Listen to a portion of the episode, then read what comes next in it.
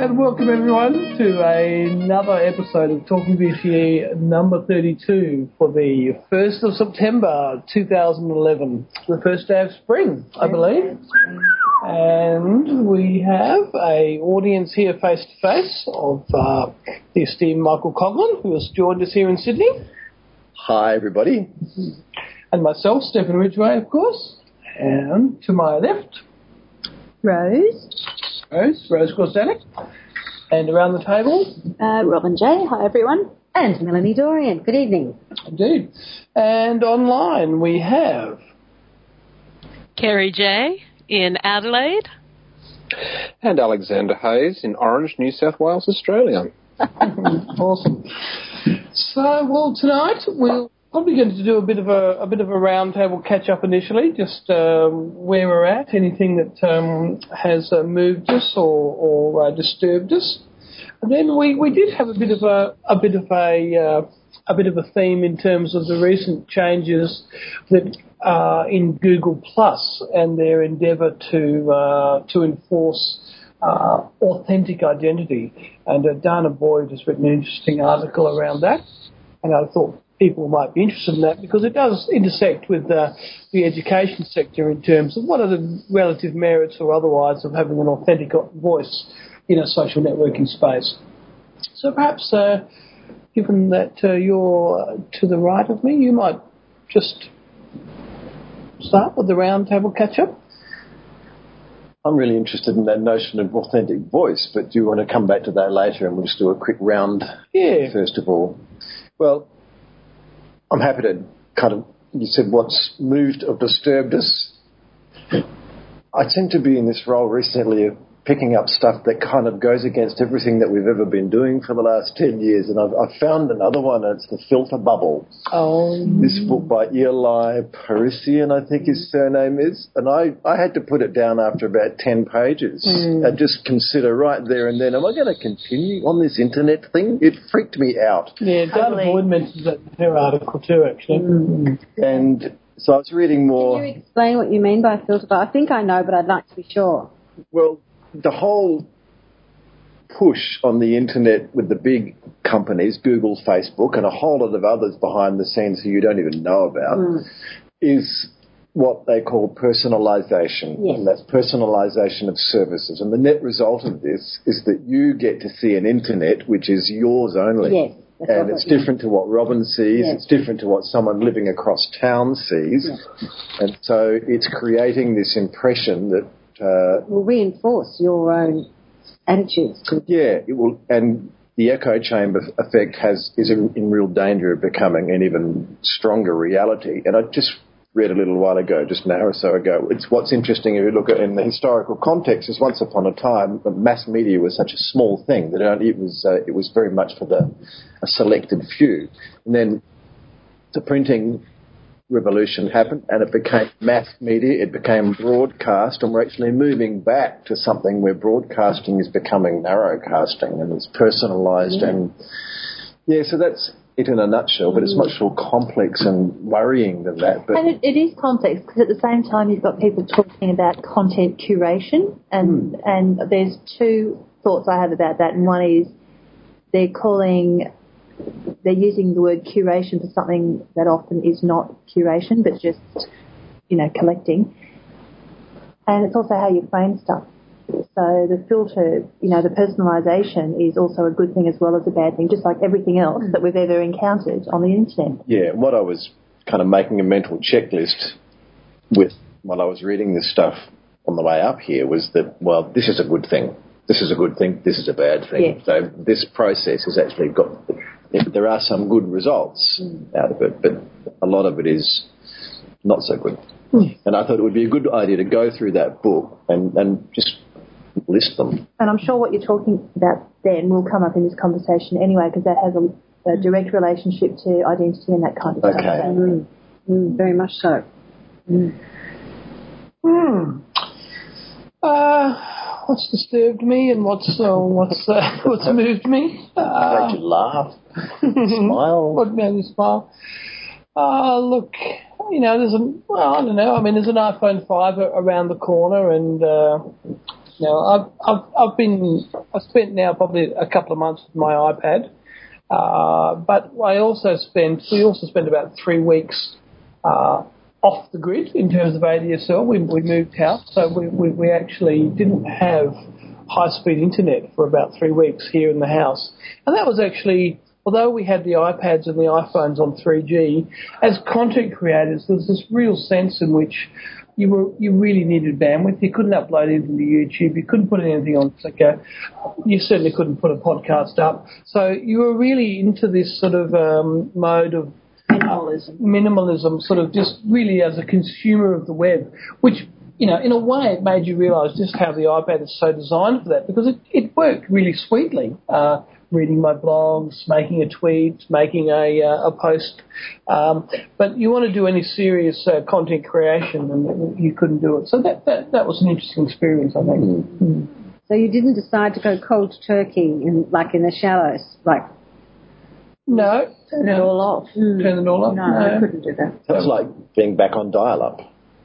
In a way, yes. Web a one. bit of dial up, yeah. you know, and of course, you know, well, I mean, I have Telstra on the on the iPad, so it's actually halfway decent. So God help me if I'd been on Vodafone, but um, it, it, you know, it wasn't too bad. Well, what's been pissing me off this week is um, the way real life is replicating what you've just said, and I look at the new the national training system and the way I keep getting newsletters that talk about the new national training system, which so it seems like every year there's sort of more change, but it seems to me that there are more and more and more superstructures and committees and all that sort of stuff, and increasingly or decreasingly active participation by the end users or the actual participants and workers in that system, and not just the training system, but all this stuff with you know the Labor Party at the moment and Liberal. It just seems to me that public life doesn't include the public anymore, and all the decision making is just being sucked into a funnel where I don't know who's making decisions and designing things, but they're not doing a very good job. So I probably shouldn't have said that in public, but that's what's bothering me. So that's anyone all who can follow these systems is a what you like genius. You can say what you like That was Robin J who just said that. Talking about the Dubba, dubba, dubba. So it sort of interests me that we're talking, you know, so um, when Stefan was talking about sort of content creation and, you know, everyone talks about the web, how it's participatory and all that sort of stuff, real life is, is less and less participatory as far as I can see. So that's what I'm thinking about this week. Um, this is the real Robin Jane. um, I guess what's concerned me a little bit in the work that I'm doing at the moment is the um, the quality of work and the quality of writing by our professional peers uh, is concerning me a bit because I've spent the last few weeks proofreading. That's been an in- interesting experience. But spelling doesn't matter anymore. it's got nothing to do with spelling. nothing to do with spelling. It's functional illiteracy half the time. Um, and on a, and then on the good side, I've um, I've had a wonderful time uh, in my ceramics and, and just still just loving Flickr.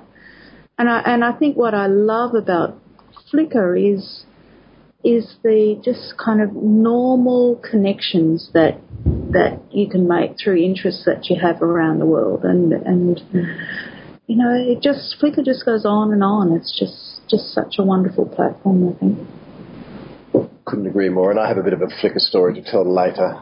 Some of you may have caught. But who are these people that, that you've been proofreading? I'm not allowed. Students, not, adults, you're not allowed not saying an, a, an adult education organisation? Oh yes. Okay. And then look, you know, they they they all the ideas and stuff are great, but you know, just in terms of usability and readability and um, you know, grammar and and the um, way that things are presented to be most usable from a user's perspective, I think is is a bit disappointing. I found, and I spent a lot of time reconstructing sentences so that they actually made sense and things. like that. disappointing. Um, this is Melanie. Hi. Um, I think the thing that made me really happy this week was that we have set a date, well, I've set a date tentatively for an end of year conference for the framework, um, which is not confirmed yet by our new flag representative, who is Jay Waters, because Simon has uh, moved to a new position in DEC and he was unable to take the role with him. So um, Jay Waters, who um, was the senior manager of Simon, um, has now taken on the role, and supported ably by Jenny Batten, some of you might know, who was a flexible learning leader many years ago. So Jenny's got a, a pretty good background on the um, on the framework. So that's but what made me happy was the fact that for the mooted conference, I was able to secure John Buchanan, um, head of workforce development unit at Sydney University Research at Sydney University, as our keynote speaker. So I was really excited about that because he's a fantastic um, presenter, and I think we'll get the conference off to a really good start. So that was the good thing. The bad thing was that I was asked to look at a piece of online learning that had been um, partially funded by the department through a special program to only discover that the whole thing was text based in in WordPress with nary a picture to be found, not even a diagram, um, no interactivity, and that students were required to download and print off an assessment form and tick it and email and then email email it back to their supervisor for marking. So that was a little bit disappointing, and I was then asked to give advice on how they might persuade the person who created this to change it, and I don't think they're going to have a lot of luck. But um, yeah, so that was a bit. But his sentences were perfect. He, yes, he has a, an entertaining, if somewhat arcane You can't have everything, Robin. However, I mean, there would be contexts where that is perfectly fine. It may be fine. And the people who it's been designed for, well, the company, the organisation that it, it has been designed, are very happy with it. So we'll see what happens. Hmm. So, Well, how about our virtual Kerry, colleagues? what's happening in your world? Well, it, it, it's funny. I've I've sort of had an experience that mirrors um, Stefan's in a way. Um, I I hurt my um, neck, back, and shoulders um, in a in a long term sort of way, Oh, um, and I'm having to cut down on my internet time quite a bit. And for a couple of weeks, I I couldn't use the net. I couldn't I couldn't sit in front of a computer after work. I and even at work, the pain was just amazing. Mm. And having to revert back to being a content consumer was driving me batty. I can't just I, I can't just sit and and watch something or read something. I I just wanted to be typing and writing and and and editing and commenting and I found that was really interesting about myself that um I felt so disconnected by having to go back to passive consumerism and I don't think I could ever go back there again. it's an interesting perspective. I'm sorry to hear about your injury, Kerry. Thank you. Um, I, and ironically, um, I had to drop my um, my course on accessibility and um, universal design because all the materials are in text. all the assignments are. a bit ironic. that is totally ironic. It's, it's funny Um, you say that because I've been, um, uh, well, I've been trying to get rid of several hundred books, and of course, I've just started reading them all instead of getting rid of them. and I've rediscovered my love of long text. So I've been reading long, long, long. Hmm? Why are you getting rid of your There's books? too many of them. Who's that author? What's his name? but um, name of his book? Donated but one thing I, I found is there was there were no other options. Mm. The the entire course was downloading and reading PDF. Oh, no, no. PDF after PDF. No, I wasn't responding to you. I think that's appalling that your course in accessibility and is it's that's that's the opposite of what I said about what Mel was saying with text. Yeah. No, I was referring to you being off the grid and how I've actually been off the grid, but I've been finding it um, really wonderful to sit and read a book for a chapter at a time without stopping every few minutes to swat a fly or you know say something. on Twitter. Well, you do you do rediscover your focus, and I, I um I, I I think I'd already sort of gone through that in in taking my course last semester. Um, Yes. learning to unplug and then come back to it. But I found after reading a couple of chapters, I wanted to talk to somebody about themes. Yes. and Paul's got work to do. He, he was hearing me whine anyway. but a win I had this week um, was I had um, uh, the first meeting of our community of practice that we're forming at the organization at which Ah. I work Good one. and faces lit up. I mean, I I talked about um, I borrowed heavily from Nancy White's book on. Um, you know, basically what a community practice is, what, you know, some of the things that you want to achieve with a community of practice, and then some of the outside tools that um, we could use to bring information in and share it with each other. And this one lady who um, a couple of meetings ago had told me that all these changes in technology were scaring her, called me today and was raving about how wonderful Diigo was, and when could she get that damn plug-in on her Internet Explorer. No. So I, I had to break it to our IT guys that there's going to be about 25 people who are going to want Diigo plugged in. We seem to have lost your volume a bit there, uh, Kerry. Oh, sorry about that. You got very faint. She might have accidentally. Are you still there, Alex? Yeah. Okay, so it is it is Kerry's issue. Just wanted to check there. Well, it's everyone's issue, but it's Kerry's rela- the, the onus of Kerry's mic. So over to you, Alex. I think. Well, I've uh, just probably four hours ago um, managed to escape the um, the chilly climes of Orange Base Hospital. I uh, I have acute iritis in my left eye. Um, speaking of human-made anomalies, and um, I, I'm putting prednisone drops into my eye. I have my I'm left eye I'm googling closed. that as we speak. Oh, it's an inflammation of the iris. That's Oh, correct. serious. The, the coloured, the coloured part of your eye. I had a, I had a bout of it in 2004 and was hospitalised for a week with it. So it this time painful? around, it's very painful. It's where the iris, Oh. um, where your, your eye becomes atrophied, and it's. I blame it on preparing this abstract um, for for Your pictures, they don't look pretty. Oh, That's right. I've got um, Do you have know, acute or chronic? um, acute, Okay.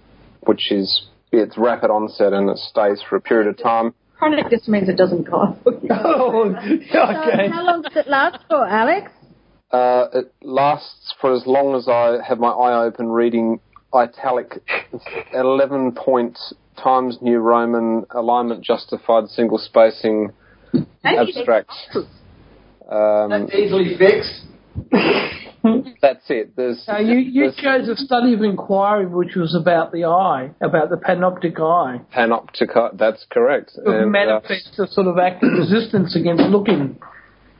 spec, it's quite uh, uncanny. Somatic reaction against your study. Oh, What does dear. Barthes say? We we study what we feel or desire. We do. I agree with that. And I'll, I'll, I'll put I'll put in a link here just that that that bears witness to what's actually happening. I think I think we're privileged to have you here tonight. Yeah, you. So I have one eye closed with an eye patch over it. Uh, it's not affecting dulcet tones. Uh, do you have a parish? I mean, do you have a parish? September 19 is Talk Like a Pirate Day, so try to stay sick until then. I'll I'll try my hardest. So what I what I Make that's on that's on the human frailty end. On the actual on the worrisome end of things that are occurring is that when I travel between this country existence and that of the city, I pass through uh, multitudes of you know um, sort of banks of different types of cameras. And I've been paying particular attention to two new sets of cameras that have come in uh, between uh, the sort of um, top end of Lithgow through to the uh, first entry into Bathurst. They're known as bank ANPR cameras, and they've had a horrific effect in the UK. They're known as average speed cameras, but they don't just measure average speed, they measure everything number plate recognition, heat sensing, a whole range of different things in there. Heat sensing, why?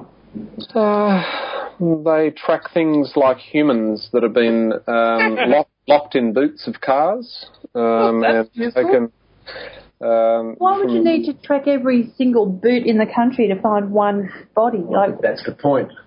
That's the point, yeah. Um, they're sort of like a bank of cameras. Uh, if you look up ANPR and have a look at them, they were, they've been approved for use everywhere. Essentially, there are about eight cameras all in a row, and they all have different purposes, like license plates, heat. Uh, some say facial recognition, but I doubt it. Uh, there's also acoustic cameras on the road going down into your town of Wollongong. yeah, that's because of the truck. and trucks and so on. Yeah. There's, yeah, that's something that's come to my attention on a machine level. And that just this afternoon I've heard that I've failed to secure employment as a trainer assessor with the Acadia Mines. Um, I spoke of communities of practice. I spoke of network learning. I spoke of um, not answering the same question twice because you had a body of frequently asked questions that, that were built in a collaborative team-based environment. Didn't anybody coach you about this? That's not what you say at an interview with the about mines. Or I um, I removed everything back to year ten. Moodle, Um, I, PDF, quiz. Moodle. no, no, no. No, that's- Safety induction. so um, I failed miserably on that one. Oh, I have do, I do have to drive to Wagga Wagga to meet with uh, Professor Michael Keppell, who runs the Flexible Learning Institute for the whole of Charles Sturt University on Monday um, in blended and flexible learning. Good luck with that. Yeah. He um, has agreed to co-supervise my um, doctorate uh, from the educative from arrangement side of things, which is good because I've needed that. I've got an information systems kind of focus, but there, I've needed to try and tee this in with educative arrangement. And um, in summary, it's been nine horrible weeks of unemployment. At the same time, Alex, I, I, I can tell you this through experience that you wouldn't have enjoyed that job in the mines, and you've got to actually look after your soul, Mm. Eyes. and and it would be soul destroying for you to work in that kind of environment. I think That's it. When I did ask them about their learning management, you're system, better um, off so being I'm- unemployed. what, what about your supervisor guy from Wagga? Surely he'd have some work, wouldn't he? Well, part of part of being there, I suppose, is to meet him for the, the one special hour and impress upon him what I have done and what I haven't done and what I'd like to do. I've got some one or two good contacts up in Orange, but there is no education faculty except in Bathurst, and the main flexible learning side of things and mobile le- learning environment is situated in Wagga or Albury Wodonga. So Surely, of all work areas, that would be the one area that responds to telecommuting. Surely. Well, it's interesting because the main mandate or forte of CSU has always been flexible learning delivery. And so um, what I'm keen to do is also take that a little bit, a little step further. But I've found it's very important to have some form of physical collegialship, such as yourselves, uh, to be able to uh, bounce ideas and, and, you know, make this a real thing rather than just an abstract inquiry. And as Michael well knows, on the business front, there has been substantial changes in what I've endeavoured to do and, and prepared to do ethically. Um, and I find myself in a very, very compromising situation at the moment. And I'm kind of, I'm, I'm very annoyed about that. I'm very annoyed because I, I really am very, very interested in rich media production, what it means in the whole context of mobility and learning and so on. So that's where things are at. It's interesting, Alex, what you say about that, that disconnection thing, and, uh, and I guess I know it's no, you know, it's not going to help the way that you're feeling about that, but you don't have to be geographically removed to feel that. I felt like that when I was at UNSW, that I was totally removed from my communities. So Mm, mm. No, and yeah, so I, I feel for you. I know exactly how you how you're feeling. Hey, Alex, just to go back to the soul thing, a couple of weeks ago you posted a couple of photographs of things like leaves and lawn and things natural with little poems underneath. They were, Mm-hmm. They were what, sorry? they were beautiful. The photos were lovely and the words were just, they were soulful. And I just smiled when I read them. I mean, I know it's, it's coming from a different place, but it's, uh, it's that other you, which we know is there, and they were lovely. I think you should do more of it. Yeah, it seems to art, art seems to occur out of uh, disquiet, as some people say. You know, in the dark After a while, spaces, all great art keep- stems from sadness. Yes, yeah, that's So sad but true. they're, Brad. they're, Maybe they're, there is some part of a realization, a realization time. Yeah, I mean, I was pouring coffees the other day, or attempting to, and washing dishes and gardening, and you know, it's I'm not averse to doing things to earn money. That's not a, not a problem. What I am averse to is um, the non-thinkingness of some of it, you know, and it's about, it's just taking your mind off and becoming physical. It's a difficult, uh, yeah, it's tricky, Yeah, tricky well, I, thing. I um, I'm sorry to hear about the iritis. I, is that, um, and I, I do hope that it clears up quickly. So do I. Otherwise, I won't be employed at all. So it's um, one eye closed. Yeah, You're gonna mouth. pirate time. Those of us who are mouths celebrate. If you supported a, a, a particular team, you'd always be the you could be the archetypal one-eyed supporter. That's right. Yeah, the one-eyed practitioner. I know, but somebody had to say it. Well, So I thought, no, There's obviously- many people in many organisations we know that are very one-eyed. They make it, make it a, uh, you know an emphasis of doing so. But it's interesting. This whole you know I've been I've actually it's quite funny on a humor humorous level. I went down to a a recruitment agency, local recruitment agency, and I was asked to p- provide a, a printed resume, which I found quite uh, a jolly thing to do, quite novel. So I actually printed this thing off, and 11 pages later, I stapled it in the corner, and I I turned up to the the interview, and I presented this resume, and this chap with horn rim glasses and a creaking 1980s um, orange and brown brown uh, wooden arms on the chair looked over the edge of his glasses and said in quite a sort of shrill way, So what are we going to do with you, boy? Boy, that must have made you feel good. Dude, it was ageist. It was, it was everything. And uh, Your youthful appearance. then he asked, he had the hide to ask me to send him an email with that in a Word document format, which I had to do. I had to undo my Google format to actually give him his doc format to be able to, for him to be able to read it through his doc And, reader. and you do realise the minute you send it, he's just going to print it anyway. That's right. That's right. He'd probably print it down. But it's interesting that that uh, it's Oh. it's that you there are there are limited places as to where you exist. You know, like golf is bad enough, but holy heck, employment's even more marginalised. You you you really are angled as to where you're. You, I mean, you can't lie, as you know. But how do you factor a resume and say, "No, I've never been to university"? You get in trouble if they find out you did. Mm, Look, that's right. I can't believe the anti-intellectualism that is rife right across society. I don't get it at all. And I used to think it was just a joke, like people were having a lend, but it's real. It's unbelievable.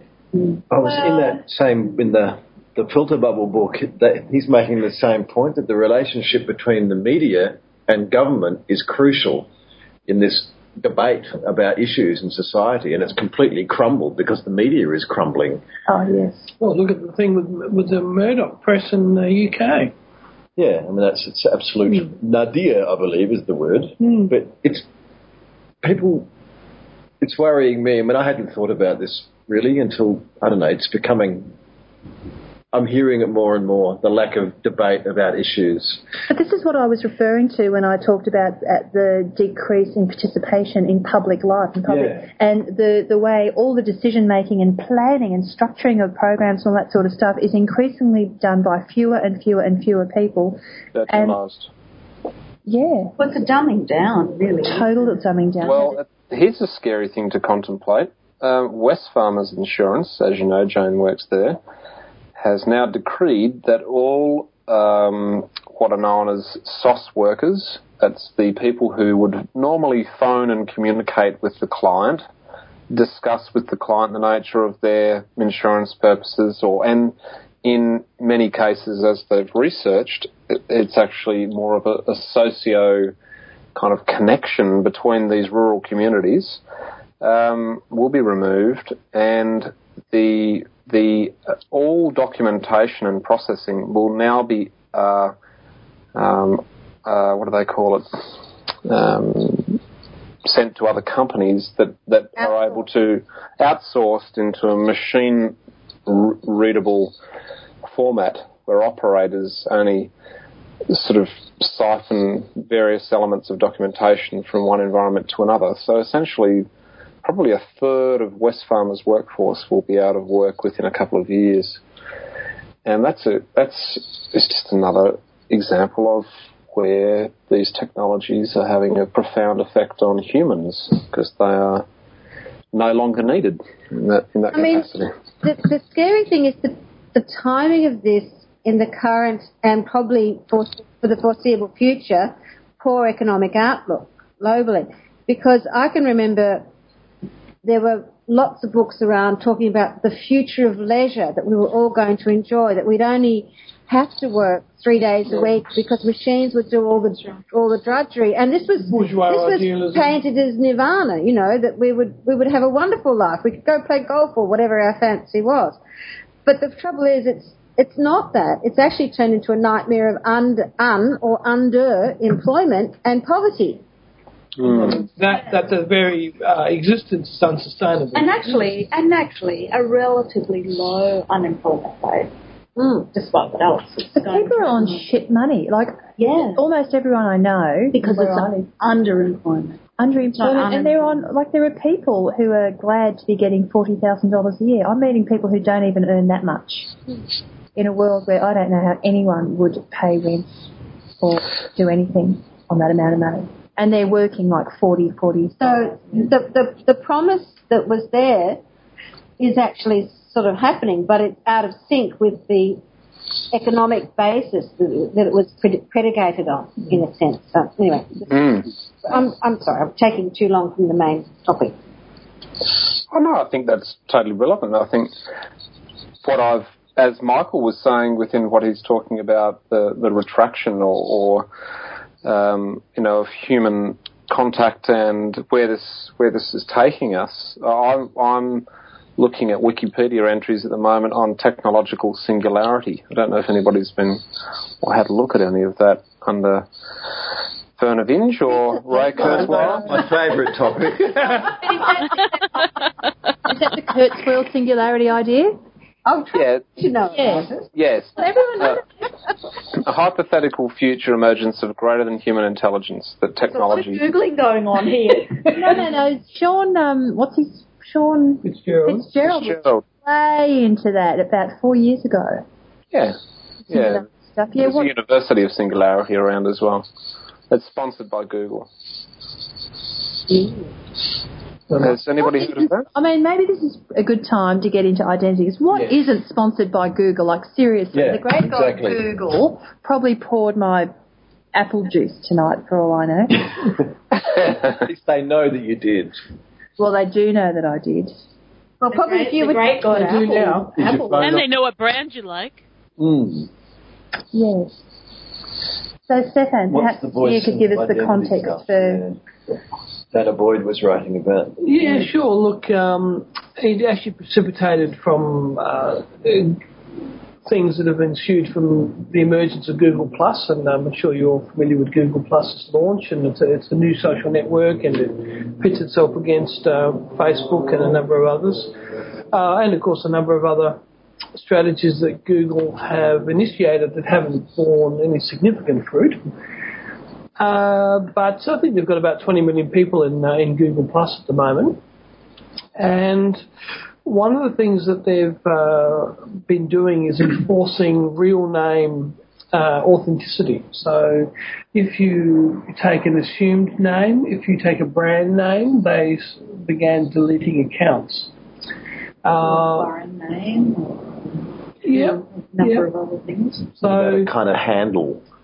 Well, what Google's trying to say is that we want authentic conversations, uh, and But you, can, only have do that if you have. authentic conversation. Authentic doesn't mean like you can have an authentic conversation between Chip and Dale on That's a right. cartoon. Yeah, That's right. And there's a difference between um, real identity, like literal identity as far as, you know, your passport goes, and persistent and stable identities, which a lot of people have got, which aren't their real names, but they're absolutely persistent and stable. So I'm very interested in what the basis for that judgment is. And how they determine that. Yeah.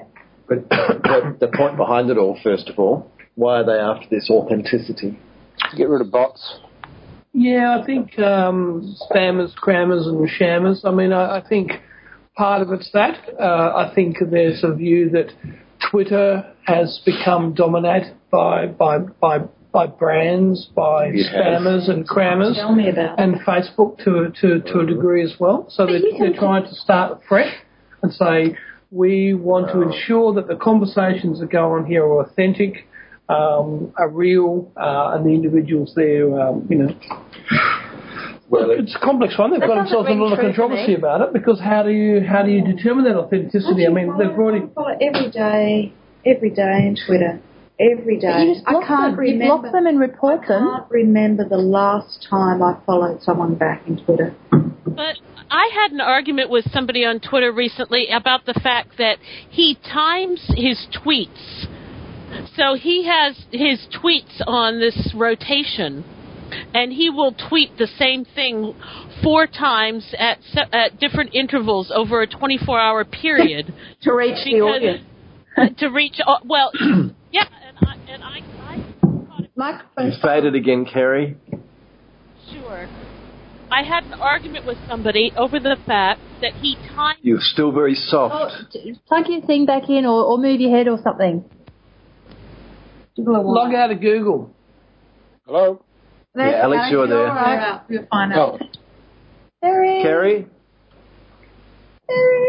But while, while we're waiting for you, Kerry, I've actually been reading a lot of articles that present that as a really viable strategy for for social media uh, promotions This and stuff. because there's a huge marketing push um, by Intel communications organisations, Intel communications within organisations, media marketers, advertisers, and so on, who are all seeing social media as a great free way of promoting their products and getting you building brand loyalty, all of those sorts of things. And so what started out as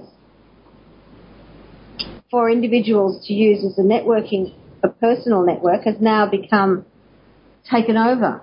Well, Google. I agree with that, but the the individual I was talking with, um, he's an individual, and he's trying to build up his profile. So he ti he has his tweets on a timer, so he'll tweet the same thing four times over a 24 hour period. But, but he's read and, one of those and articles. I challenged him on that, and I said, I don't think you're having authentic conversations by doing that, because how are you around 24 hours a day to respond to that? But different people have And how different, how, but how can you put it on an automatic timer and have it be authentic? because that might be his objective to get listened to rather than to have an authentic conversation. But that's all about push, isn't it? That's all right. It's, it's like lecturing. It's all. But that's Yeah. not a conversation. But, who, but who are you But to Twitter, Twitter has, I think, become um, you know push, push, But broadcast. so what? If so, if you want to have conversations, you, it's like in the street, Well, it's hard walking on up to Twitter to have a conversation, isn't it? But You use you can use the at tool and you can use the you can use a hashtag, but it is difficult to have. Don't get Uh, a, uh, you don't get replies. Well, it's totally in your You really control. replies in Twitter. But that says more Oh, about our yes, networks than it does about the tool. I, I think we're wrong to blame the tool, and I think we're wrong to restrict the tool and assume that people want to undertake the same. You know, you might want to have a conversation. Someone else might want to just retweet and, you know, follow links or something. So, Kerry, I, I, I sort of understand what you're saying, but I'm given that it seems that I you just- can. I just don't think it's a Control that. conversation. I think it's a use of the tool, and I agree with you there. But it's not a conversation to have something on on autopilot. But just- why do you follow him then? Oh, I don't. Okay, so I'm just, I just, I'm curious as to why it would bother you how somebody else uses their social media. Well, they're insisting that it's a conversation. But as Kerry exact- defines conversation differently, So what? yeah. it's like broadcasting pictograms made up of symbols that some people find artistic. Um, you know, when the first fax machine came out, there were numerous artists who would send huge, huge, long faxes that weren't defined by the borderlines or the perforations in the paper. But so They're what? simply long drawings. It was, That's uh, subversion. That's still beautiful. a, it's still a still a beautiful still it's still a conversation, but it just doesn't follow the same parameters of understood signs and ciphers. Increasingly, um, Kerry, I think Twitter is what what you were describing there. I I think Twitter is less and less a conversation. Uh, I- it's Well, what- we had one today, didn't we, Kerry? You, me, and Alison and Reese. But this is what I'm, I, I'm not understanding. If you want to have a conversation, you can on Twitter. It's like saying email really sucks because all I get is spam. Yeah, yeah. But why? I guess But why? If you're having a conversation it's really with one a tool. It's how different people use it. I use a hammer this way. You use it for something else. But it, it's it's it's changed. I mean, there was a time where changed. Twitter was will. what it was, which were people talking to each other and sharing information. Have you- have you- Mainstream has moved into Twitter and is taking it over as a broadcast. having a conversation with four people, Michael, as you're describing today, in Twitter, to me, is like trying to have a conversation in a very noisy, loud auditorium. I totally agree. But Thousands there are of some people. people who don't why why wouldn't you anywhere use. Google Chat or something like that, where But why? you can still have that conversation, but not in this kind of But if you're all following 700 people, your Twitter feed's going to be very, very. So if you if you want to have intimate conversations, follow 12 people, and you're going to have intimate conversations because you're not going to see the other streams. Do you know what? I, I'm, I actually am missing something in terms of what you're complaining about with the Twitter. I'm not getting it. It's a Well, different- follow, it's either follow the why people would you you, know if you want to have it as you don't you're having, why don't you use Google Chat? Google Chat. live, synchronous. Um, I like Down on Google I like the serendipity of Twitter actually, and I wouldn't get that on Google Ruined. Chat. And I don't particularly want to have conversations on Twitter. If I want to have conversations, I'll do this or. I thought you were just saying that that's why you like Twitter, that you can have those conversations. What I like about Twitter is it has minimal restrictions and maximum application. So for me, it's perfect. Okay.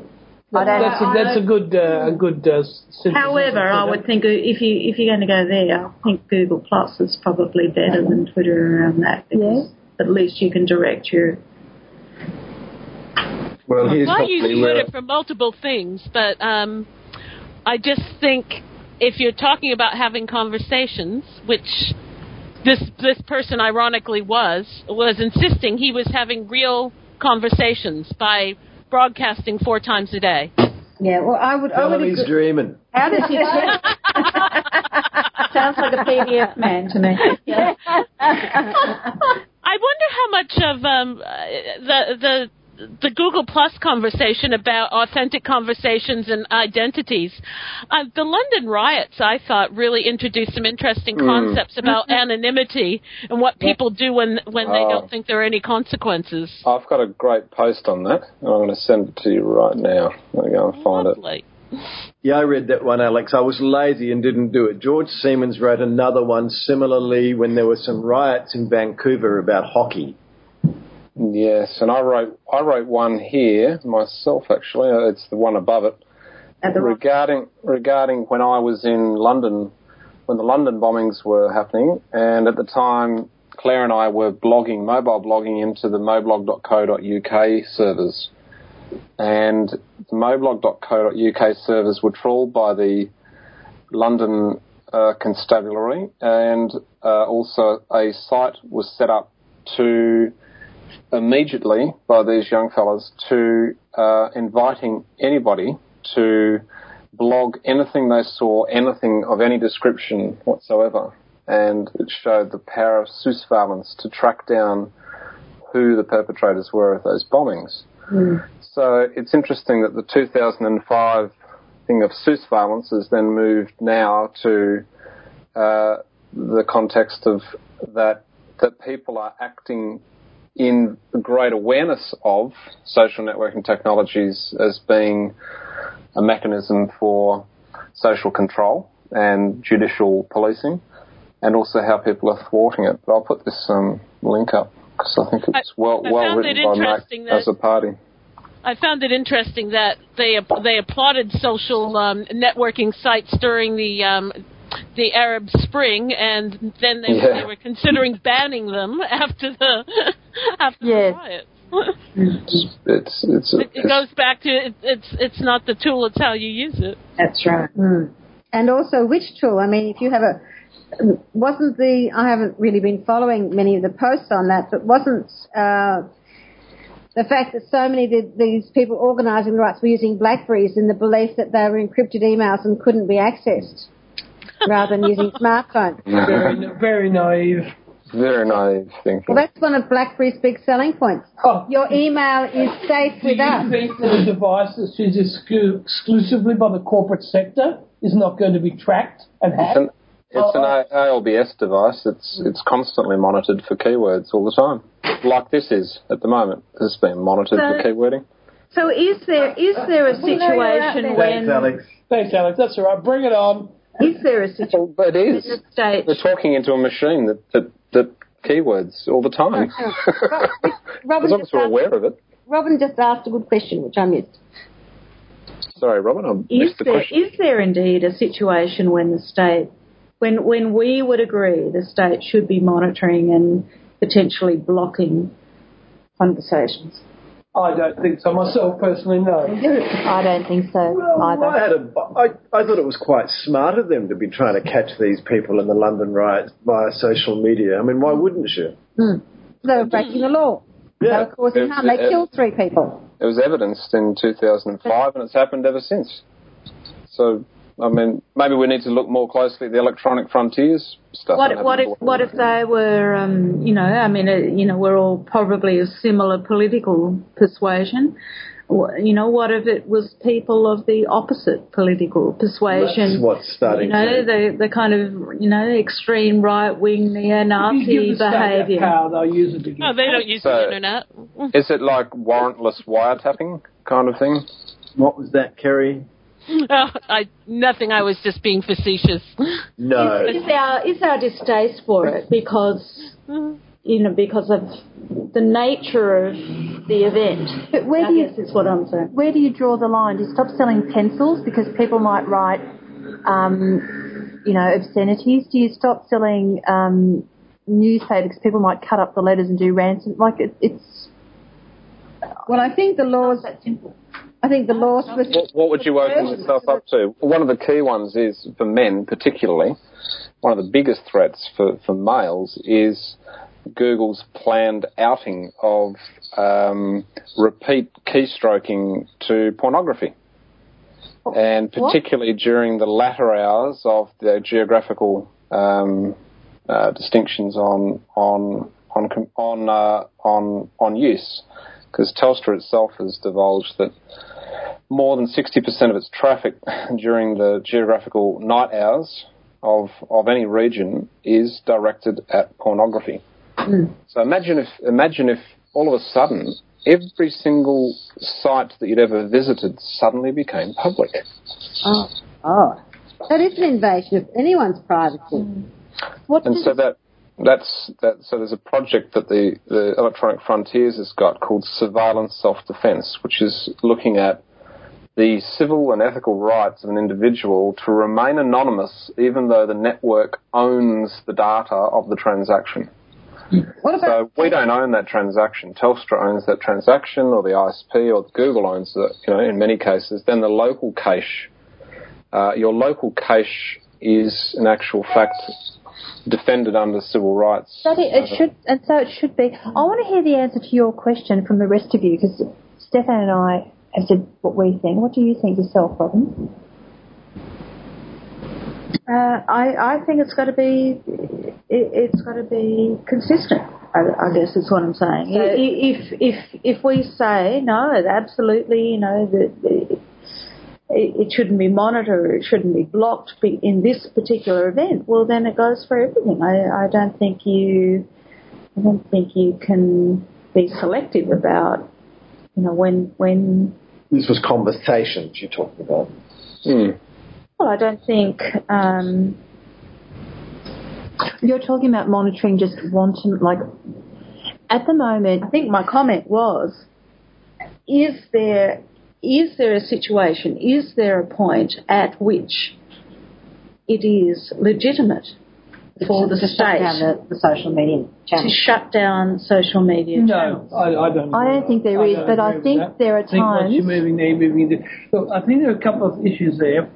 One is about whether the state actually uh, monitors conversations between free citizens, and I think maybe uh, you know, you know that may be a good or a bad thing. I mean, ASIO, whatever, you know. But they still have a set of boundaries like um, suspicion, they have to Yeah. get warrants signed Yeah. off by judges. So those sorts of um, parameters, I think, make it valid. So it depends on whether you mean But shutting it down, what you're talking about now is shutting down contemporary public sphere. Yeah. The public sphere has moved into the internet.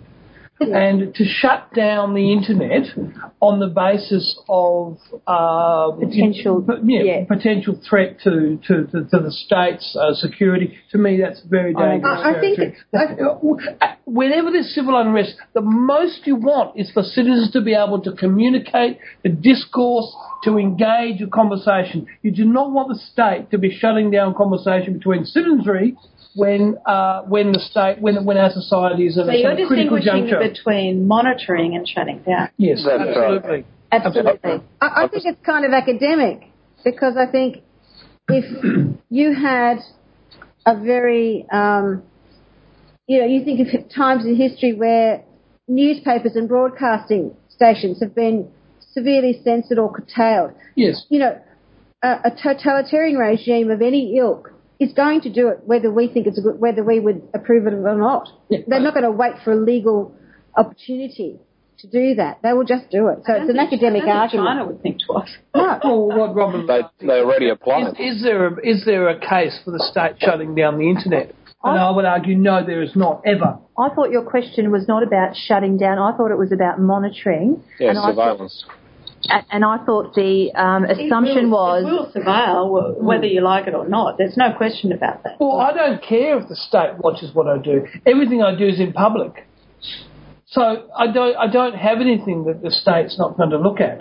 My, I am a free public citizen and every conversation I have is in the public arena. So I have nothing to fear by the state looking well, at it. if if your aim was subversion, then you're not going to do it in a way that can be monitored, are you? Well, a citizen ought to be able But what to. about um, your private um, discussions with Robin? Like, well, let's look at the Hackgate stuff. You know, where pe- it's in the pri- Just keystrokes. I- If they were seriously interested in what Steph said to me, then they're quite be a slow news day. Do you think? Well, in a despotic state, yeah. I mean, you have to look at the Stasi files and the ASIO files. They, they do go into that sort of pedantry of everyday life. I know, but I'm, you're saying you live your life in public. I, I actually think that um, no one has the right to. So you say you live in public and everything you do is in public. I'm the opposite. I think nothing that I do is anyone's business, Hmm. especially the state. And I and I know people who say, "Why do you put pictures in Flickr?" I don't understand why you put pictures in Flickr. You know, why don't you just send it to me in an email? I mean, it's it's a um, How do you defend that? What do you say to them? there is nothing private about. If, if there are images that are so that I take that are so private that I wouldn't want anyone beyond my closest to see them, I'm not, just not going to put them there. Exactly. If I put them in Flickr, I'm quite happy. My That's view right. is that people you put anywhere in the anything on world the internet, see. it is public. Yeah. My view is the internet is a public discourse. And if if you- you, if you do It's not public. want- Don't put it online. don't put it on the internet. That's my view about the internet. Okay, that's So what they're what they're saying is, why are you putting photos of people on the internet when discernibly they would have appreciated them not being put on the internet just being sent to them directly. So that person doesn't have to exist in a public sphere visually that way because of facial tracking and tagging and all the rest of it that goes on now. That wasn't exactly what I No. said. And, the, and if somebody said to me, I really don't want you to put pictures of me online, I, I would wouldn't. take it down. So, so Stefan, with the Google Circles thing, in that, are you saying then that if someone has a circle of ten people, everyone in the world has the right to break into that circle and read it? Um, no, I don't. I don't think so. I think Okay. uh, no, no. So you're saying anything you put on the internet in public is in public. I, I think I, I, I think that I think you're very. I, I believe if you put something on the internet, even if you put it in Facebook or you put it in a in a circle in, in Google Plus, you run the potentiality is that it effectively it is public, even though at that time you put it there, It may not be. It, it might not be, but the reality is, look at Facebook. They've changed the goalposts all the Yeah. time And I around think- what's public and Yeah, what's not. yeah. what's If private. you were there is something and put it somewhere else. potential. Yeah. If you if you were concerned that in the future something potentially Mm. will be used or become public, then don't put it online. Yeah. But how can you possibly conceive of what, like, if you look at um, the way Howard introduced all these retrospective laws, how can you possibly imagine what someone in the future might introduce that can effectively make what you do, you know, criminal or, or um, Well, if you've got any concerns about that, you don't put it online. Don't do it. So, what are these new changes to Facebook? Music, music, like MySpace. You changes to Facebook. They There are some changes about about how how and who you direct what you post to. Yeah. Ah, It's the probably personalisation thing again. If you don't pay much attention to messages from Joe Blow, Joe Blow drops down to the bottom of your feed or in- even off it.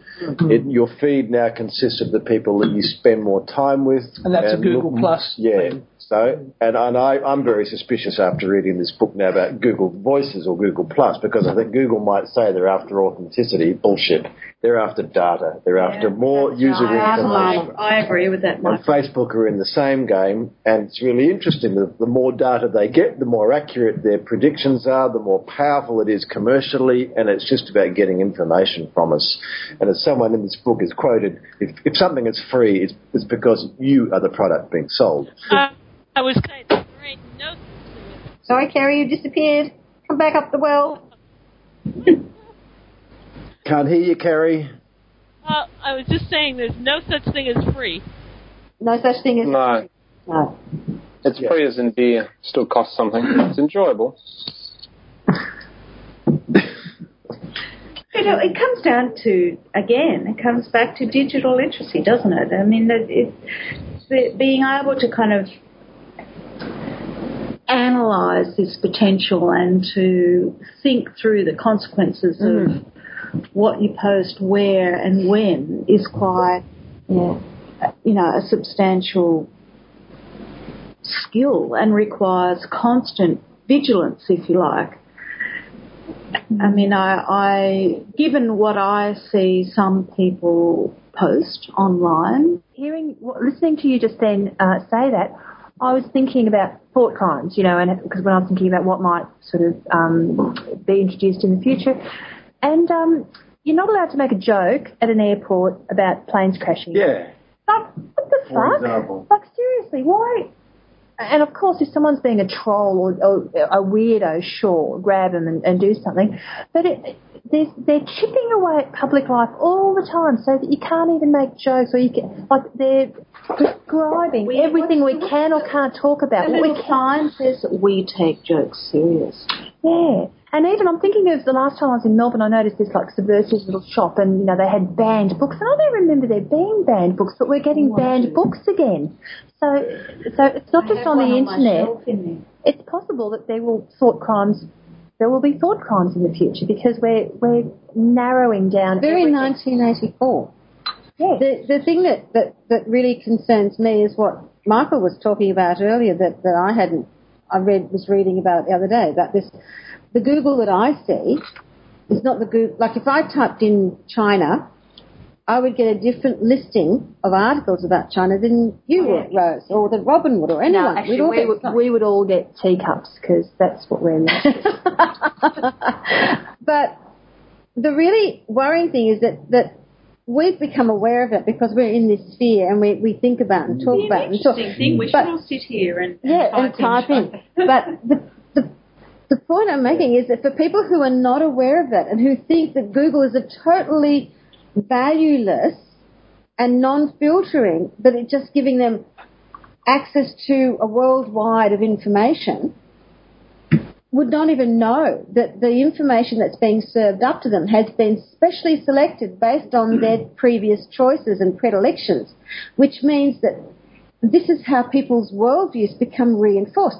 They never become challenged on their worldview because if they think that China is a good place, they'll get articles about the good things about China. If they think China is a scary monster threat that's going to dominate the world, those are the sort of articles they'll get. And if China says And they'll never Google, have that challenge. And if China or anything says to Google, well, actually, we don't want you to serve that. so, so the other side of that is when Google decides not to serve up certain things, regardless of how you feel about it.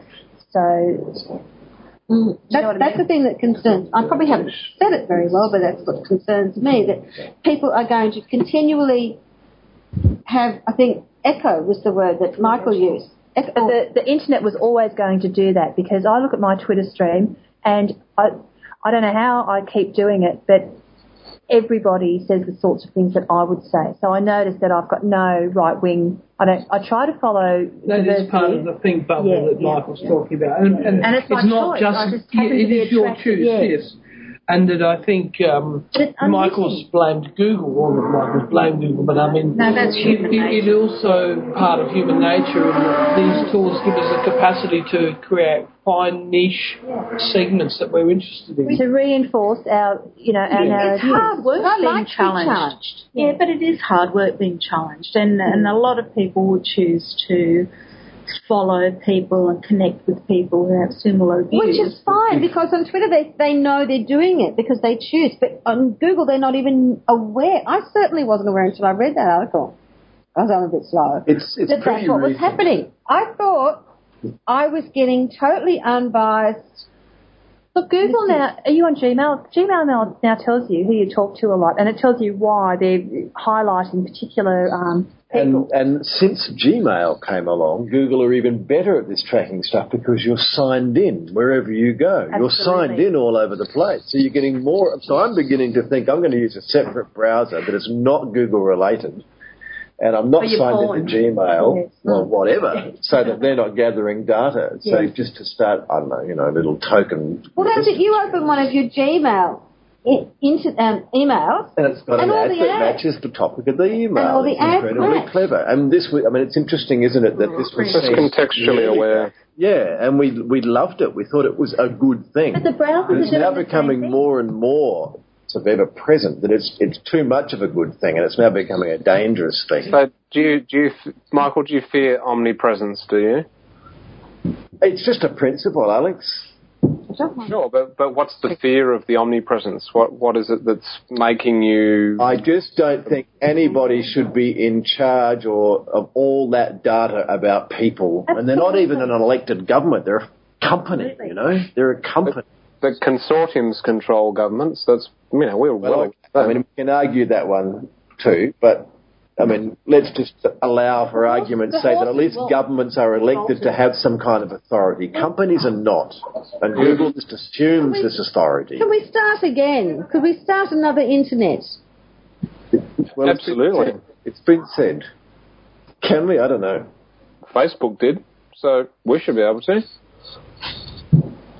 Bloody Mark Zuckerberg, he he brags that Facebook in a day produces more news feeds than every um, like corporate, what do you call it, broadcasters have in their entire lifetime. Well, there's one is it? trillion But- but page what? views in Facebook a month. Kerry, have we lost you? Looks like we may have. I, I think the most important thing is how is how is this type of uh, technology, you know, informing or influencing what we're doing as educators? Because what I'm seeing is a, is a far greater consortium push that you're either a Facebook type of person or you're a Google type of person. You know, it's there are certain streams of information and access from one or the other. Irrespective of what the, the existing systems are within that environment. If you've got an open access to the internet, then you are Isn't that just like being a David Jones shopper or a Myer shopper? it is. Yeah. They're essentially the same. Yeah, I suppose it's just difference, but they're they're more collective difference. They're not they're not as as um, indigenous. There's not as much fragmentation. They're more collective. They're larger larger groups of. It's just one big tribe, isn't it? Really. One thing I'm getting a bit pissed off with is um, how narcissistic I think we all are, and how that's being encouraged by things like Twitter. Like, so there's people I know on Twitter who I follow and like, but increasingly I feel like I'm reading Barbie's diary kind of thing, where they're just making announcements all the me. time. Mm. Well, I'm not going to name names. Um, but do you know what I mean? I I think it's actually bringing out aspects of our personalities that probably could do with, you know, just being. Just, just so the listeners know, they're pouring um, lugging very- attractive looking drinks here. How often do we publish things that are written in a quiet space with no referencing or no hyperlinking, as Michael would say? Yeah, we just write them in a silent space and then we just transmit them without necessarily inviting a response or, or anything in between. Once Non- a year for me. That, it's, that's quite a big thing. It's something that I'm battling with at the moment. I mean, why do you do that? Do what? Post reflective thinking yes, publicly. Contributing to the body of knowledge. It is, it is, but You need a search engine to find it. we think reflectively all the time. At what point do you say, I'm going to not only make that particular piece of thinking public, but I'm going to write it down so that it is, Yes. you know, has Yeah, persistence. absolutely. Well, I, I mean, I agree with what you say, Rose, but I mean, I often refer to my own life as a, an example. I mean, I started doing something on the internet because I was just intrigued. You know, what the hell is this? Let's give it a go. And it snowballed, and my Yeah. life changed, and I I'm like not the way my about life everything. changed. I'm talking about very recent history where I think Twitter has brought out an additional facet. So all these people, the people that I'm talking about, there's not any particular person, but I'm saying there's an element of narcissism that is now added to the mix. So I'm certainly not talking about blogging or Yeah, throw anything. in reality TV. Mm. Yeah, it, it, it almost is as if we're being invited to act out, you know, that those personas of mastership and And that we will become famous. What And are you going to do when you grow up? I'm going to be a are celebrity. It, it's almost like we already are famous. And But the key word is act out, I think. I mean, mm. that- yes, and it, it's not. There is a difference between that and truly personal reflective thinking, which is intensely personal and real. yes. and hard work. A book called uh, Pioneer Women of Australia, and it's a collection of excerpts from personal diaries and letters of pioneer women. There's They became diary, public. A diary of an Edwardian lady. But, but, Look, you, but they I- became public, so their value In time. in, in terms of an historical narrative Absolutely. uh, became invaluable. Whereas now we do it. When I was blogging, the reason I was blogging was geography. The people that I wanted to share those thoughts with were not around me, and I knew that they were all on the internet, so I had to go there if I wanted to share those. And would you, if you had had them close to you and you could speak to them, I would never have blogged. You. Except, um, well, all of us have friends all over the place. But yes, if if all the people in the world that I like to have fun with were in the same village, there's no way on God's earth I would be publishing to a blog. What I find refreshing about reading blogs, and one of the ones that I've referred to you in the past was um, Penelope Trunk, the Brazen Careerist, which is quite sort of an off-the-wall sort of blog.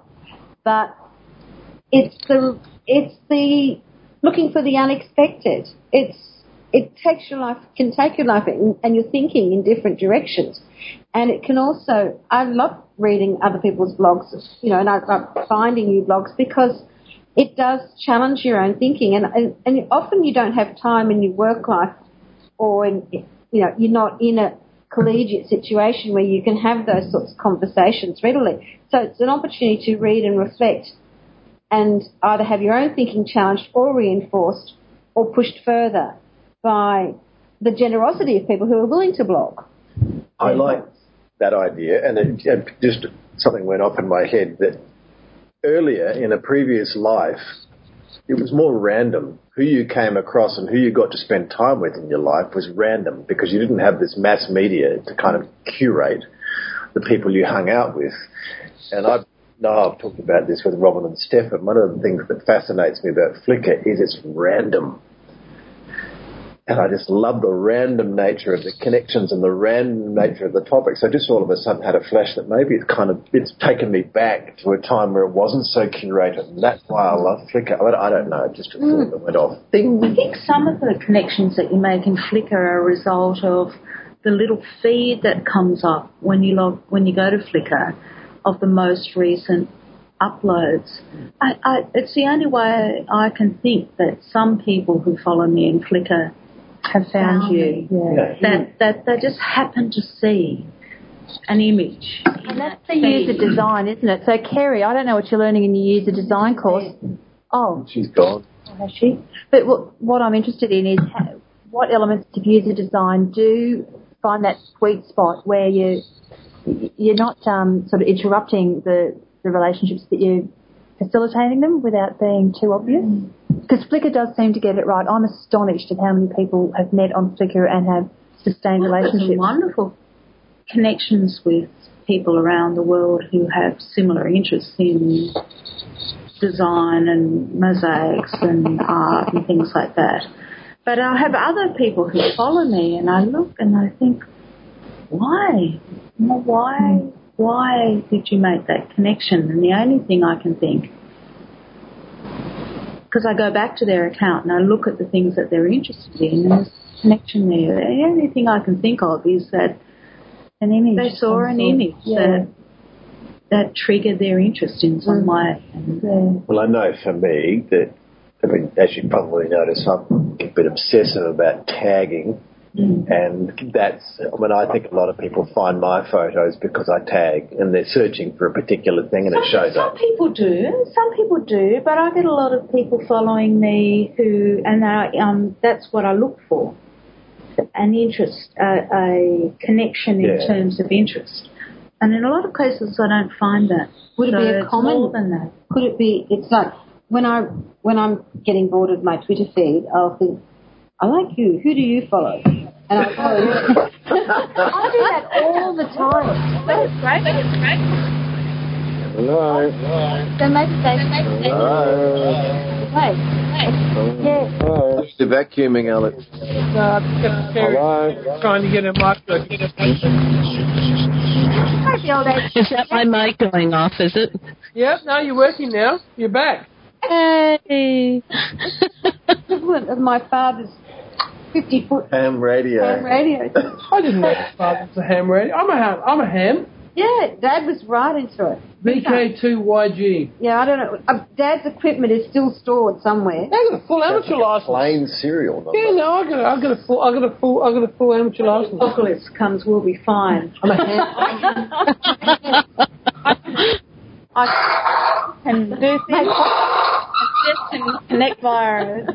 Oh, look, don't worry. I, you We'll know, all be over here. I don't know what I'll do. Comes to an end. So, how many people around this table and and at here are on Google's Google Plus? I'm on Google Plus. Not me yet. I am, but I'm totally passive. I'm looking at like, Oh. I just don't It's done nothing for me. Nothing. Uh, and Kerry, I agree. I, I I'm there, but I I'm not using it. I just can't. I can't. I can't manage my. I I can't can't. manage Facebook. There's no It's way. good. I just don't have the time. We've all reached a threshold of no more. yeah, That's really exactly. interesting. Because five or even two years from now, will we still be like? Where will we be? Like, We've if you only, look- we've No. only turned on 10% of our brains, so we've still got 90% to go. I, I need mine right now. I'd like to. I know we must be getting close to the end of this, but I'd like to get back and ask Michael and potentially Alex a, a question about identity and connections in Facebook because hmm for me, Facebook is very much about reasonably intimate connections with family and close friends and people I would have sitting around this table here tonight. That- I guess that's how I would define it Well, that's why you like Buzz. and that's why I like Buzz. How, however, so if, and I think this is the result, this is caused by a lack of um, some people's understanding about how Facebook works, but I get requests from organisations in Facebook who wish to be my friend. Now, I have no idea who they are on a personal level. It's an organisation, it could be anyone. And the kinds of conversations I have in Facebook, I do wish to filter who I speak to and who sees the conversations I have with people who are near, to, near and dear to me. So I'm going to ask Michael and Alex why you allowed the TAFE New South Wales eHub to friend you in Facebook, whereas that's something that I would never do. That that TAFE New South Wales eHub could be anyone in the world. Why do you allow that to that whoever it is in your private life. to see your personal connections in Facebook. I'll if, if, first, and, and, and I can say this because I'm quite happy to connect with the TAFE New South Wales eHub, but I will do it via a page or via a group.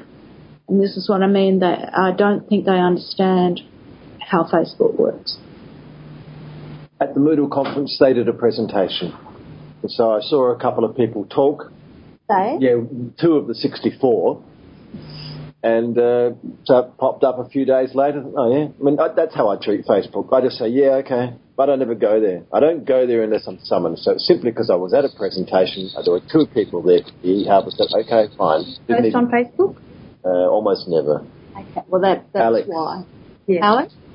Uh, very similar. Is who, who's the principal um, owner of that particular facility? Is it is it um, like the eHub itself? Is that to do with Diana or Julie or? Oh well, no, does that matter? It doesn't, but I think it was in the context of a conversation I was having with one of those people, and that they had befriended me from that environment very soon after I had the conversation with I them, and then guarantee, it I the guarantee that the, the person the person managing it is not behind that account uh, at all. so I, I'm just I you know I, I guess this comes back to our the, the core subject of this Authenticity. of this, which was around authis- authenticity and real names. I mean, there, there are spaces where I'm quite happy to, you know, if uh, uh, an identity is saying interesting things and doing something that I can see value in, then I'm happy to follow it. But Facebook is one place where I need to be fairly certain that the intimate conversations that I'm having with people close to me um, are not going to be violated in some way. But again, I think it comes back to how you view the tool. And a lot of organizations are, have jumped into Facebook and they are seeing it as a broadcast tool, a one way conversation, a way of being in the village where However- everybody else is. However, Kerry, that needs to be done via a group or a page, not via a, a personal newsfeed. So how does But- the page thing work? Sorry, you Kerry, I, can- I You, you construct a page and create an identity around an established but not personal or singular Okay. By entity. you can't get into it unless you're in. A page is something that you like, Yeah. So if an organisation sets up a page and they post events, news, So how would they comments, interact with you? etc. How would they You know, find your interest? They typically on other sites, like their website, will say follow us here, uh, and you can like them there. Okay, so so the, they- so the TAFE New South Wales eHub could have a page that that promotes what they do, uh, etc. And um, via their website, which they have, they could say follow us here, and it's like a feed. If they post, if I like them, they can, what they say will come into my feed and I'll So read it. friending you, Or they can have a group, and groups are much more around um, specific conversations around a particular topic or area or but instead of friending you, what would they do to get you to go to their page and like them? uh, if I know that they're on Facebook, I can search for them. But they can't. If they have a website, they can uh, promote it there, and I can click They on can it post and go direct to your it. wall. If you But they when the can. Were asked why they did this, they said it was based on a misunderstanding of how Facebook works, and they did so because they actually modelled themselves on the framework. Uh, and and Also, which is also somebody who tried to friend me in Facebook on a, on a personal level, and I ignored.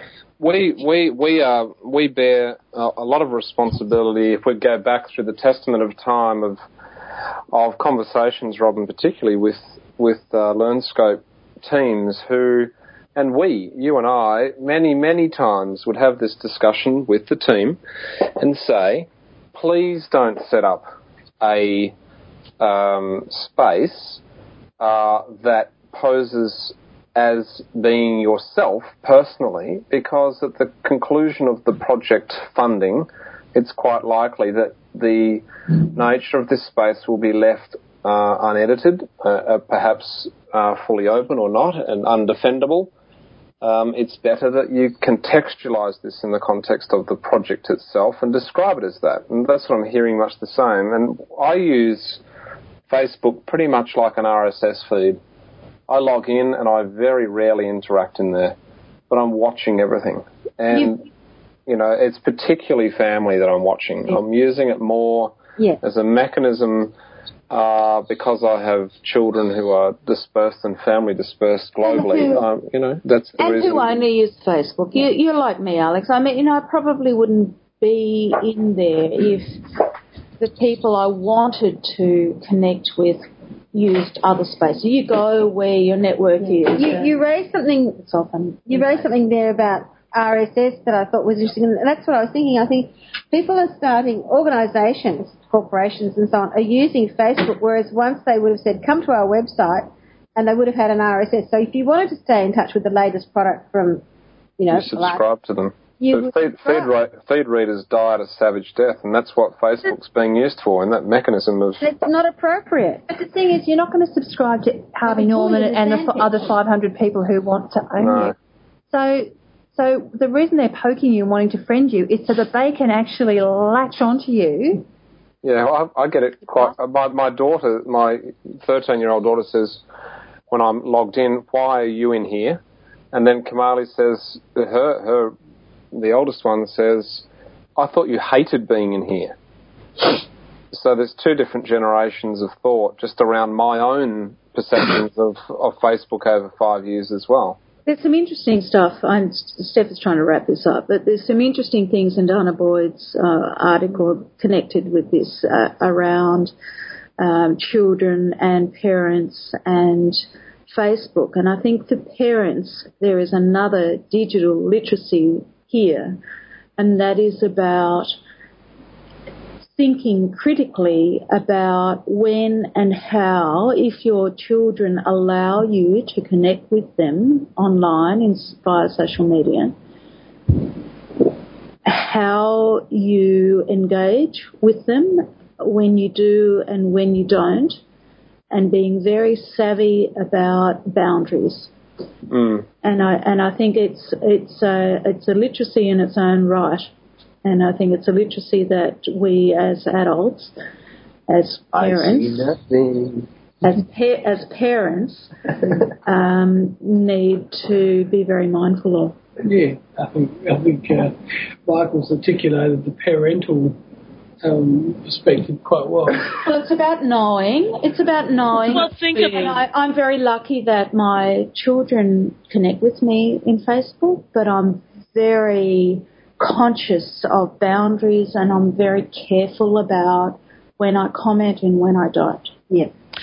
And I think that extends to other um, types of authority, like schools, thinking that they can censure students and expel them because on their Facebook pages to their friends, they say a certain teacher is a bastard or a certain teacher is is unfair or, or, or they blow off steam about something that happened in school in their space in their time but because it's semi-public and it's semi-permanent to permanent schools feel they have the right to Mm. punish Interfere. Yeah. kids. That's But an abuse. Kids, but yet these kids aren't allowed to go out to places after dark. So where else are they going to say these things? And we certainly used to say them behind closed It's, doors. it's none of the schools. It's none of the schools' business. That's an abuse. That's an abuse, and because it's it's so grey and fuzzy uh, that no one can think clearly enough to name it as an abuse. I, I do think that, that we've, we're in a situation where the technology has well out, is outstripping daily Yeah. our ability to synthesize Yeah. the impact Yeah. and the, the, the long-term effects of, of what it's doing. And, and that's what's causing people to, you know, start, like we're all saying, no, we don't want to do good. Because we know that we should be synthesizing what, what the impact of these things, and there's a limit to what you can, you can do in the time available. And if the ex- Which you've just you've just provided my answer to whether or not I think government should regulate social media and the internet. You've just provided my answer, which is be, we still don't understand it. Even people with your level of sophistication are admitting that you can't always understand the implications. So how much less so a bureaucrat? Or perhaps we just need to continue to use proprietal solutions that are far more retarded. Um, and pay them heaps amounts of money. I guess we, I guess we accept though too that then for what seemed like a wonderful, I I just felt like it was Christmas every day to be able to go onto the internet and find new stuff. I Um, still do.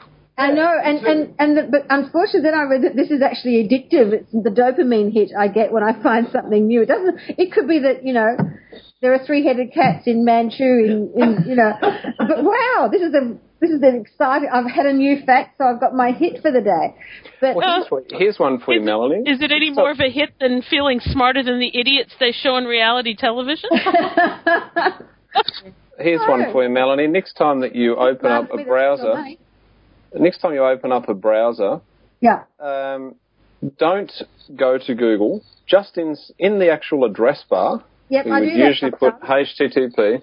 Just I just type type in type in a straight question. Yep, I've tried that. I do that all the time. And it, haven't tried a it's a- question though. Yeah, go It on. ends up with Google anyway. Yeah, but no, but from a mind like a, a mind's picture question, like you know something that's. I wonder, like a, a question like, I wonder what the most exciting thing is that's going to happen to me today? Question mark. Enter. I'll get horoscope. Maybe. That's the think bubble. That's it. The think bubble. Bubble, yeah. But see, the, the browsers, uh, it's not just Google. Mozilla is, is behaving really strangely for the last couple of years. Are they also measuring and count, like, I think Oh, yeah. it's another Very much problem. Um, Firefox is great. They they're, they know it's a problem. It's a technical issue. They I don't can't think it's a technical issue. I think they're, with surveillance and stuff, I actually think that um, Firefox is becoming very Microsofty. It's it's got a, it's co- they call it a customization. Oh, of course they do. They don't let if there's a new install, you actually can't you can't choose not to have it. Webify Me. That's what it's called. Their customization. Oh, that's okay. In debt, we still use IE6. We're all fine. But the thing is, I guess what I was trying to say before is about the, you know, getting the hit and the excitement of, wow, I can suddenly get all this information at my fingertips and I can see new things and meet people online that I would never get a chance to, to meet or talk to, but, or make connection with. But there's a cost.